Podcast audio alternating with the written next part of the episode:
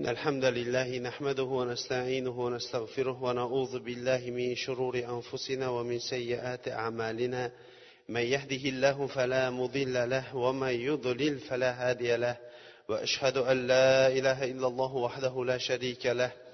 وأشهد أن محمدا عبده ورسوله. ثم أما بعد السلام عليكم ورحمة الله وبركاته. odatdagidek suhbatimizni boshlashdan avval biz alloh subhanava taoloning go'zal ismlari va oliy sifatlari bilan ushbu majlisimizni turli xato va kamchiliklardan xoli bo'lgan majlislardan qilishligini va tarqalishligimizda alloh subhanava taoloning ilm halaqalarini qidirib yuruvchi farishtalari bizlarga qarata ey ollohning bandalari endi sizlar o'rninglardan turaveringlar vaholanki sizlarning gunohinglar kechirilindi degan majlislardan qilishligini so'rab suhbatimizni boshlaymiz. Katta tarixdan qilayotgan darsliklarimiz rasululloh sollallohu alayhi vasallamning makkani fath qilishligi va makkani rasululloh alayhissalom tavof qilib turib butlardan poklaganligi va kabaning ichiga kirib turib ikki rakat namoz o'qib chiqqan o'rniga kelib to'xtagan edik. Namoz o'qib chiqqanlaridan keyin butun makka ahli to'planib bo'lgan edi kabaning atrofiga. Rasululloh sollallohu alayhi vasallam ularga qaradida ey quraysh ahli men sizlarni nima qilaman deb o'ylaysizlar dedi. Ular aytdiki sizga o'yimiz nihoyatda yaxshidir chunki siz biz uchun nihoyatda karamli bo'lgan birodar bo'ldingiz. Karamli bo'lgan birodarning farzandi ota bobolaringiz ham yaxshi odam edi dedi. Shunda rasululloh alayhissalom men sizlarga yusuf alayhissalom o'zining akalariga aytgan gapini aytaman. La tasribu alaykumul yom bugun sizlar uchun malomat yo'qdir. Barchanglar ozodsizlar dedi. Bu faqatgina payg'ambarlikdan sodir bo'ladigan katta bir karam edi. Rasululloh sollallohu alayhi vasallam masjidda o'tirdilar. Ali roziyallohu anhu keldilar qo'lida kabaning kaliti bor edi. Shunda aytdilarki ya rasululloh dedi. Bizga kabaning eshigining kalitini saqlaydigan va hojilar suvi bilan boshqarib turadigan kishini tayinlab qo'ysangiz dedi. Rasululloh sollallohu alayhi vasallam usmon ibn talha qayerda dedi. Usmon ibn talha roziyallohu anhu bu avvalda johiliyat davrida ham kabaning eshigining kaliti bu kishining qo'lida bo'lgan va ota bobolaridan merosma meros qo'lma qo'l kelgan kishi edi. Bu kishi kabani kaliti va uni tozaligiga qarab turar edi. Chaqiringlar dedi. Chaqirgandan keyin ey usmon dedi rasululloh sollallohu alayhi vasallam mana bu sizning kalitingiz bugun yaxshilik va vafo kunidir dedi. Va aytdilarki buni siz abadiy abadga olingiz. Sizdan buni tortib oladigan bo'lsa zolim kishigina tortib oladi dedi. Usmon ibn talha roziyallohu anhuning zurriyotlarida bugungi kungacha kabaning kaliti saqlanib keladi.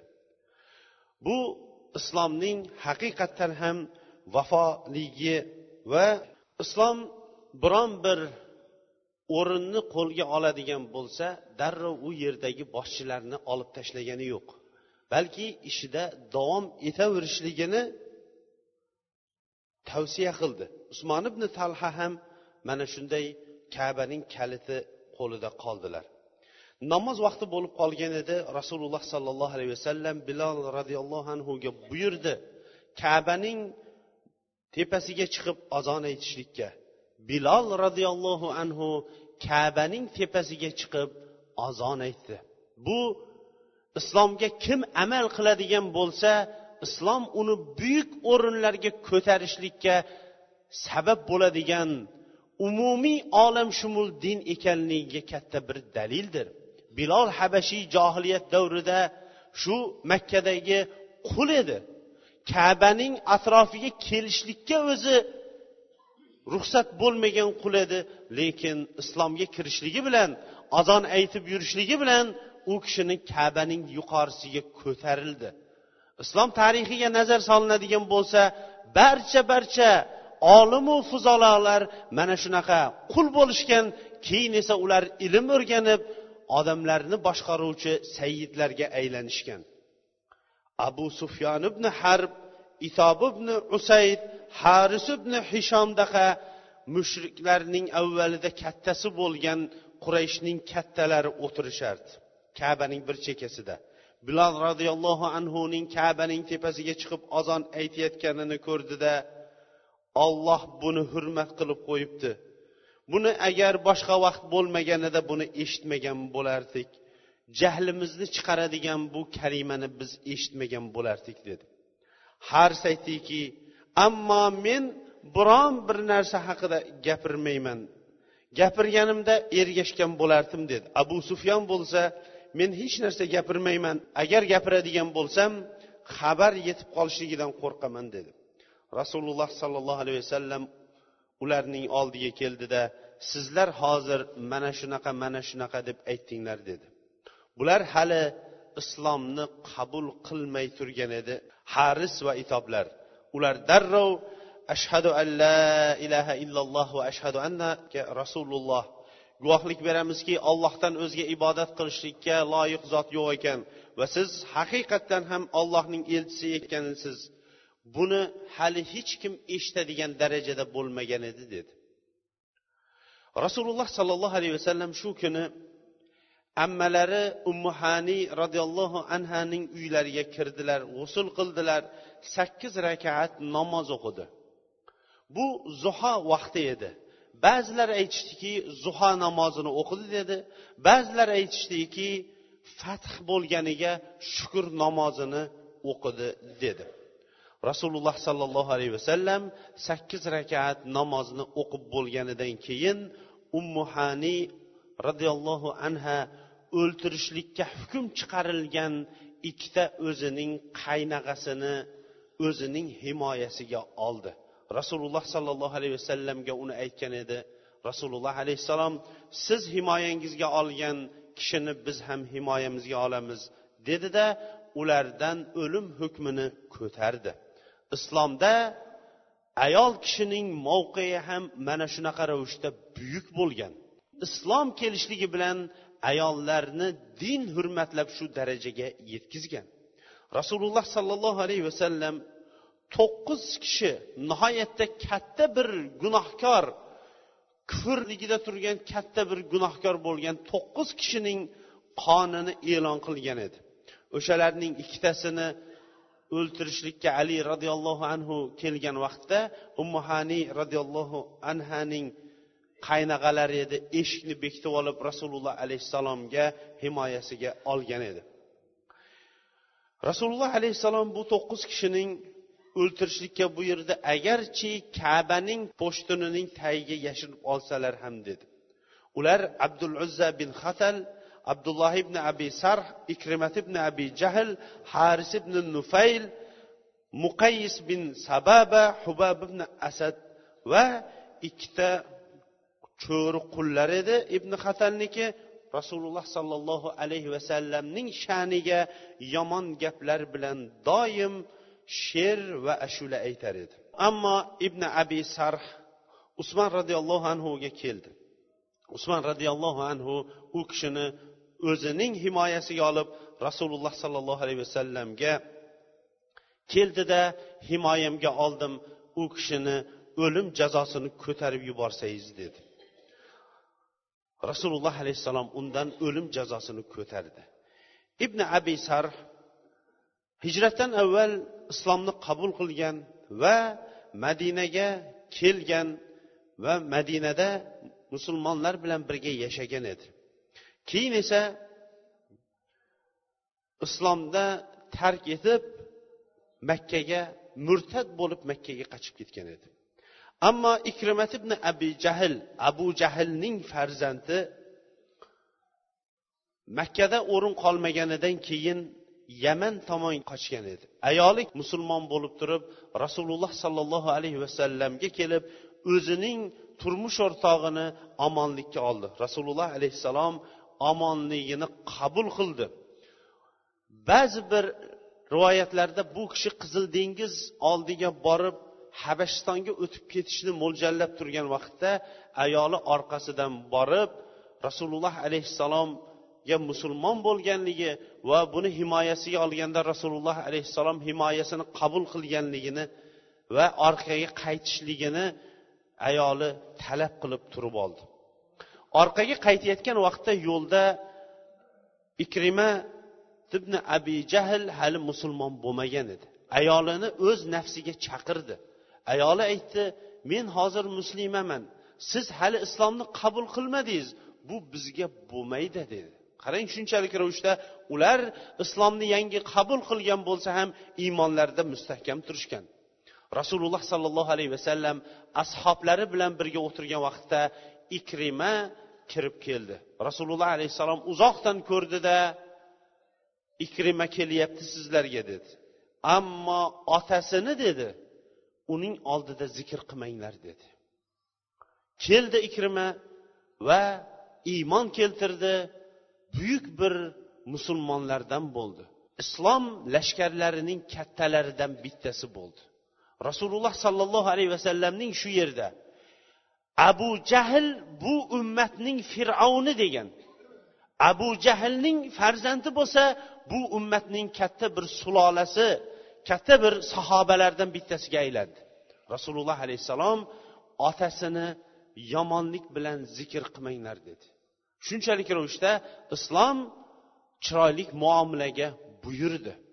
Shu bilan inson bilsa bo'ladiki hidoyat ollohning qo'lida. Innaka la tahdi man ahbabta yahdi man yasha. Siz o'zingiz yaxshi ko'rgan odamni hidoyatlay olmaysiz lekin olloh o'zi xohlagan kishisini hidoyatlaydi. Abu jahldaqa bu ummatning fir'avni bo'lgan zotning zurriyoti bo'lmish ikrima roziyallohu anhu mashhur va buyuk sahobalarning bittasiga aylandi. Bugungi kunda ham bobolari ham namozda bo'lmagan dadalari ham namozda bo'lmagan balki ateist bo'lib haligacha ham namozga masjidga kelmayotganlarning ba'zi bir zurriyotlarini ko'rib qolasizki bu namozda ibodatda va sunnat amallarda ko'rib turib haqiqatdan ham hidoyat allohning qo'lida ekanligini yana bir bor iqror bo'lasiz. Ammo muqayyis ibn sababa numay ibn abdullohni o'ltirgan edi.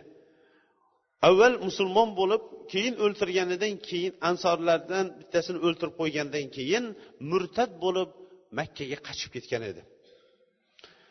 Haris bo'lsa rasululloh alayhissalomga qattiq aziyat berar edi. Ali roziyallohu anhu uni ko'rib qoldilarda o'ltirdi.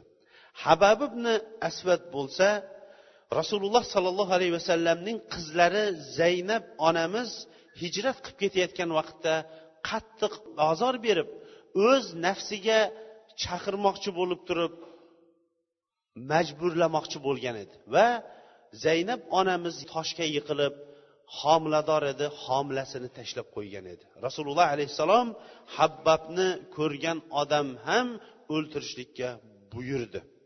Lekin habbab makka fath qilgan kuni qochdi. Keyin bo'lsa musulmon bo'lib kelib tavba qilib chiroyli musulmonlardan bo'ldi. Rasululloh alayhissalom uni kechdi. Rasululloh alayhissalom kechiruvchi insonlarning sayyidi edi. O'zining qiziga tajovuz qilmoqchi bo'lgan va olamda tug'ilishligi shu kishi sababli mahrum bo'lgan nabirasining o'limiga sabab bo'lgan kishini ham kechdi. Ammo rasululloh alayhissalomning sha'niga qattiq gapirib yuradigan ikkita cho'rilarning bittasi o'ltirildi ikkinchisi esa musulmon bo'lib tavba qilib kelgan edi uni ham kechdi. Shu o'ltirishligi buyurilingan kishilarning bittasi deydi ibn hajar boshqa bir lafzida vahshiy ibn harb edi. Vahshiy ham hammamizga ham ma'lumki uhud jangida shahidlarning sayyidi bo'lgan hamza roziyallohu anhuni o'ltirgan edi. Va o'zi esa toifga qarab turib qochib ketgan edi. Makka fathidan keyin esa rasululloh alayhissalom oldiga kelgan edi va musulmon bo'ldi. Rasululloh alayhissalom uning islomini qabul qildi va uni ham kechib yubordi. Safvon ibn umayya va fudolat ibn umayyalar ham musulmon bo'lishdi. Safvon ibn umayyaniki ustidan hukm chiqarilmagan edi. U qurayshning nihoyatda kattalarining bittasiga bo'lishiga qaramasdan lekin o'z nafsidan qo'rqib turgan edi. Umayr ibn vahb al jamhiy degan kishi u kishini o'z omonligi oldida rasululloh sollallohu alayhi vasallamdan ruxsat so'radi. Rasululloh alayhissalom ruxsat berdi va makkani fath qilayotganda boshiga kelgan sallalarini bosh kiyimlarini berdi. Qizil dengizdan qochib yaman tomonga qarab o'taman deb safvon dengiz yonida yotar edi. Umayr ibn vahb orqasidan bordida siz dedi mana rasululloh alayhissalom sizga omonlikni berdi endi orqaga qaytavering dedi. Bu kishi ikki oy o'ylanib ko'ray dedi. Siz ikki oy emas to'rt oy o'ylanib ko'ra qoling dedi. Ayoli musulmon bo'ldida keyin o'zi musulmon bo'ldi. Ularning nikohi avvalgi nikohi bilan qoldi. Chunki hammamizga ham ma'lumki agar bir kishi kufr yoki shirik ahlidan bo'ladigan bo'lsa ikkovlari birdaniga islomni qabul qiladigan bo'lsa avvalgi nikohi bilan hayotni kechirib ketaveradi. Ammo bittasi avval islomni qabul qilib ma'lum vaqtdan keyin ikkinchisi qabul qiladigan bo'lsa ularga keyin islomda yangi nikoh o'qilinadi. Fudola bo'lsa nihoyatda jur'atli kishi edi. Rasululloh sollallohu alayhi vasallamning oldiga keldi. Rasululloh alayhissalom kabani tavof qilib turgan edi. Rasululloh alayhissalom kabani fath qilib kabani tavof qilib turgan vaqtda rasululloh alayhissalomni o'ltirishlik uchun asta yoniga keldi.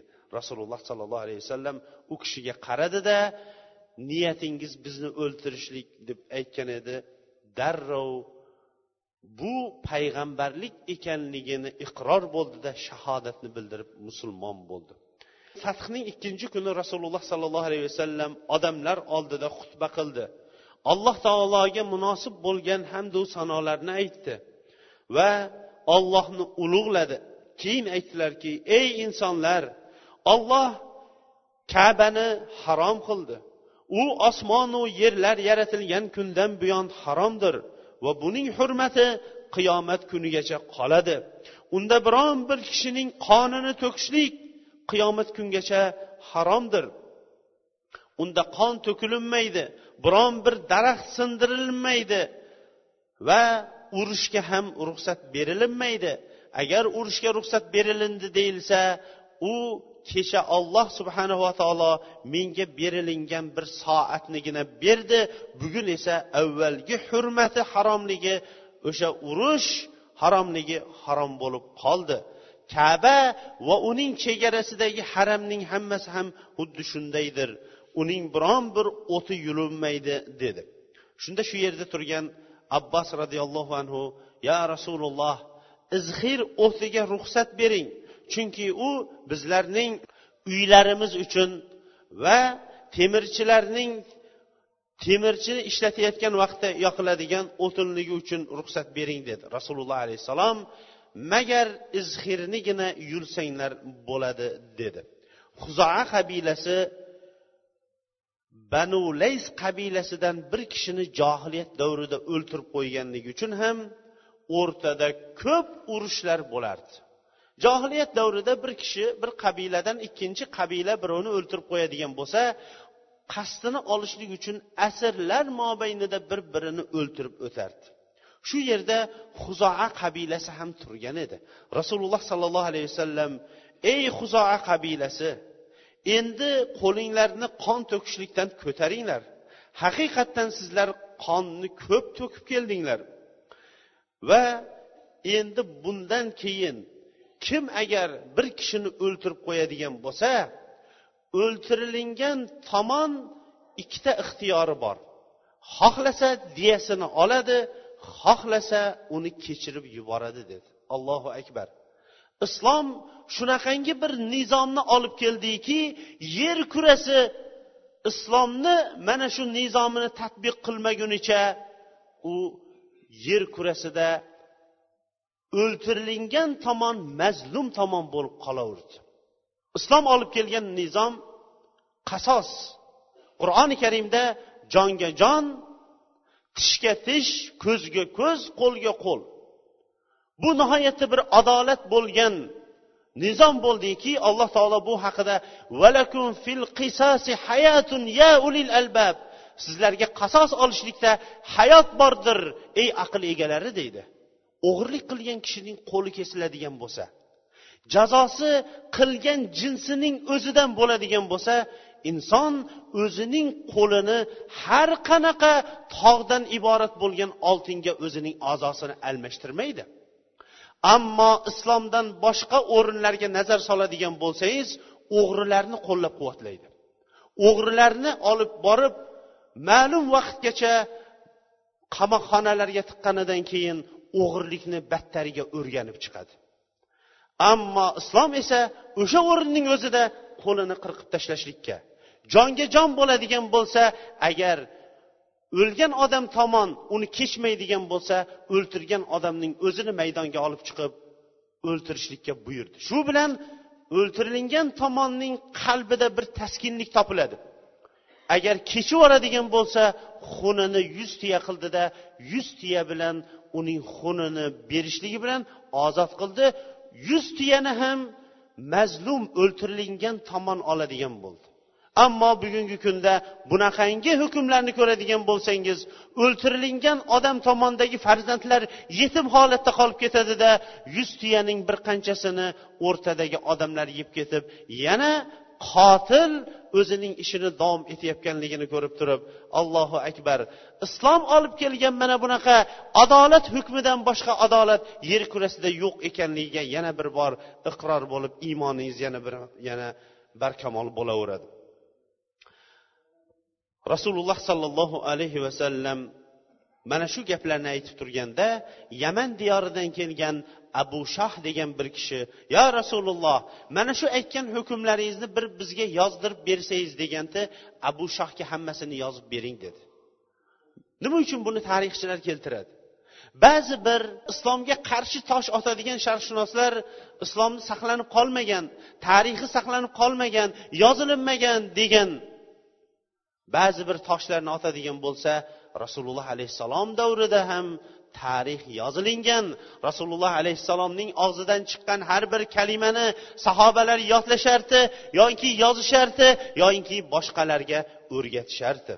Rasululloh sollallohu alayhi vasallam o'zining diyoriga qaytdilar shahriga vataniga tug'ilgan maskaniga qaytdi kabaga qarab turib. Uzoq vaqt duo qilib turdi.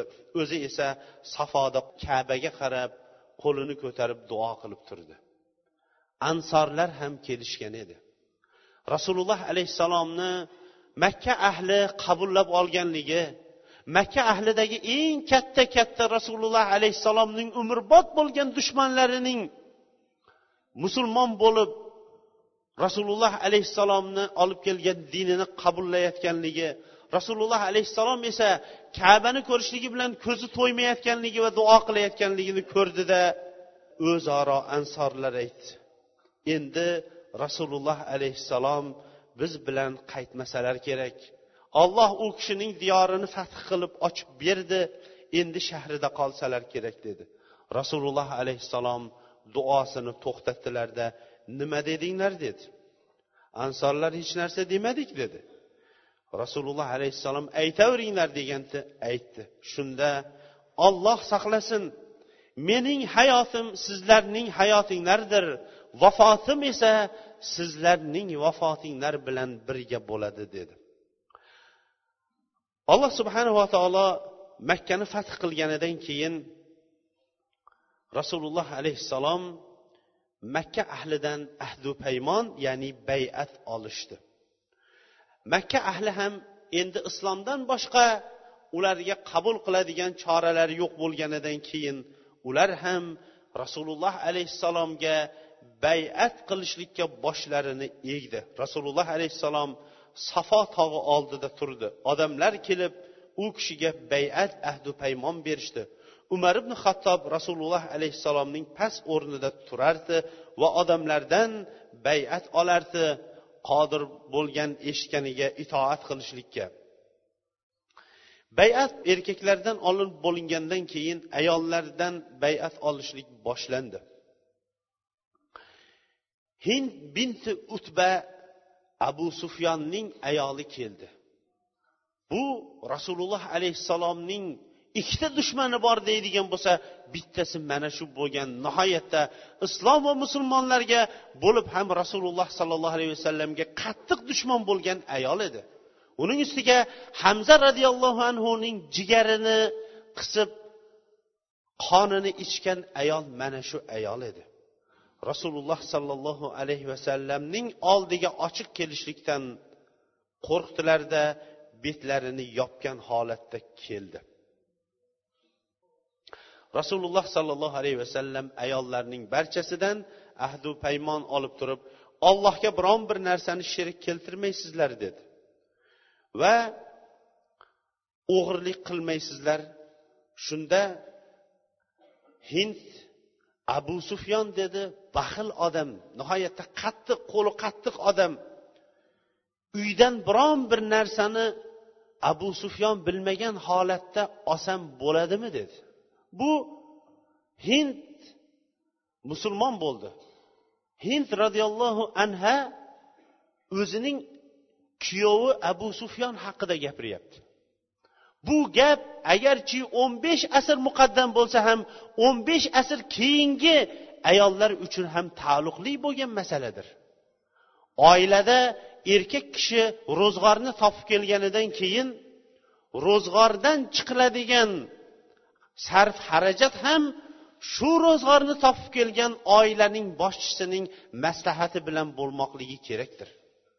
Ayol kishining huzurida o'zining nafsi kuyovi topib kelgan mol davlati va farzandlari oilasi bu omonatdir.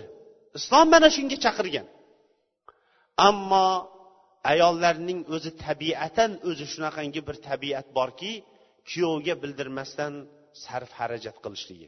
Xosatan bizni diyorlarda qizning sefiga deb turib kuyovi bilmagan holatda shunaqangi mato va shunga o'xshash tilla taqinchoqlar kuyovga bildirmagan holatda olishlik bu mutlaq ayollar tomonidan qilingan xiyonat hisoblanadi.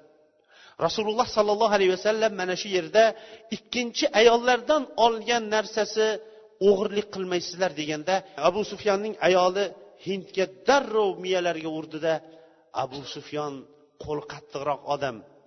Bola chaqa yeydigan narsani ham bermaydi. Bola chaqa yeydigan narsa uchun olsam bo'ladimi? dedi. Shunda rasululloh alayhissalom ma'ruf bilan olsangiz bo'ladi ya'ni yetarligini oling ortiqcha narsani olmang dedilar.